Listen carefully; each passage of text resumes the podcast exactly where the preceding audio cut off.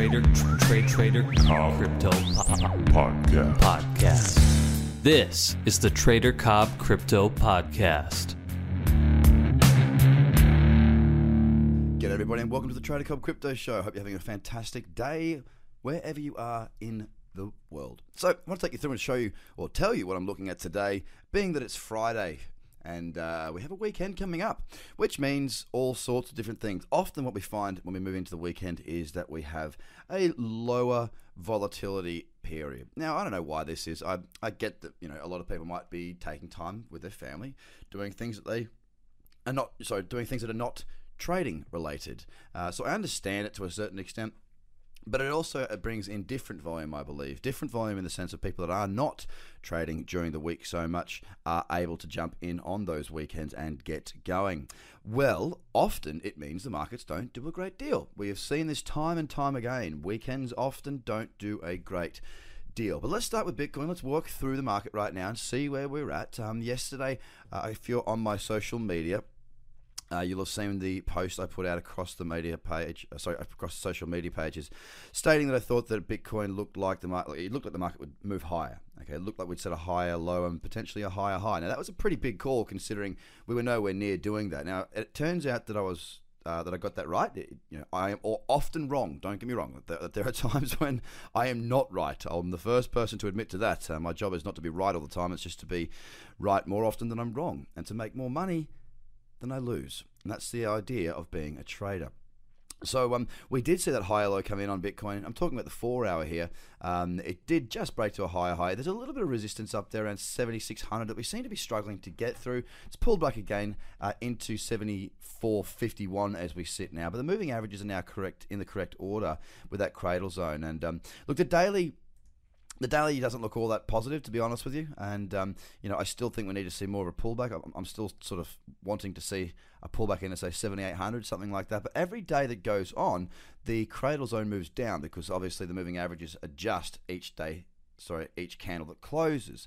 So I'm still waiting to see what happens. It's 7,800 sort of the area that I'm looking for to 8,000. Pull back into there for opportunities to get short uh, if they present themselves. But for right now, we do have a little day trend, sorry, a little uptrend on the four hour there on Bitcoin. We have seen some movement across the market too. We've seen the same sort of setup with Ethereum. It just tapped up to a new higher high, creating a higher low. But realistically, that 586 level on Ethereum is still significant. It's still holding, and Ethereum not doing a great deal yesterday. Bitcoin Cash, very much the same. It did not break to a new higher high um, on the four-hour time frame. I'm looking at the mid time frames right now because that's where you often see the trend reversal first, and I want to see the the market pull back on the daily. So naturally, I'll watch the mid term time frame in the four hour um, to see if we're likely to have that pullback.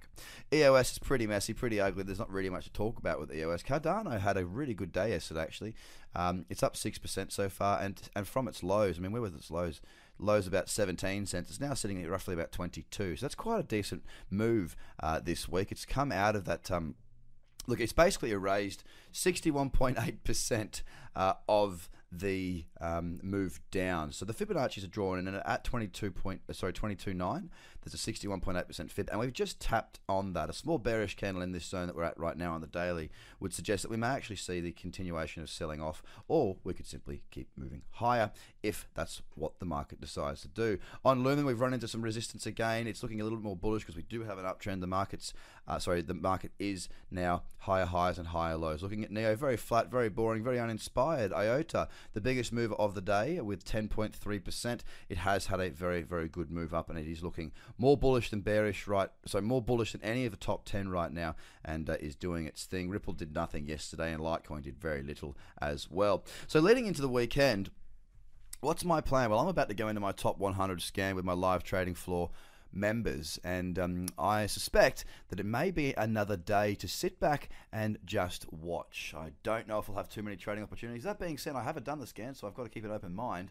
The fact of the matter is, though, uh, it's across the market. It's we're still creeping back into that cradle zone on that daily time frame. It's looking likely that um, we may continue to just sort of slowly grind higher, and uh, we'll just have to wait and see what happens when the Asian market opens. It'll be interesting to see this time tomorrow, so in 24 hours after we've seen the European and the US sessions overnight, uh, to just see how this market's playing out because it is just creeping at the moment. There is no real conviction uh, in its movements uh, on on Bitcoin, that is, and is still very much in a daily downtrend. So it's a really good time to again uh, be very careful, manage your risk jump across to tradercobb.com, uh, get yourself onto a free month of the Market View video subscription where you get six day a week videos from myself and the apprentice team showing you things like my trade calls. Uh, I don't tip, that's not a tipping service, but I will point in the right direction of what I'm looking at. You'll actually get to see the journey of the apprentice series.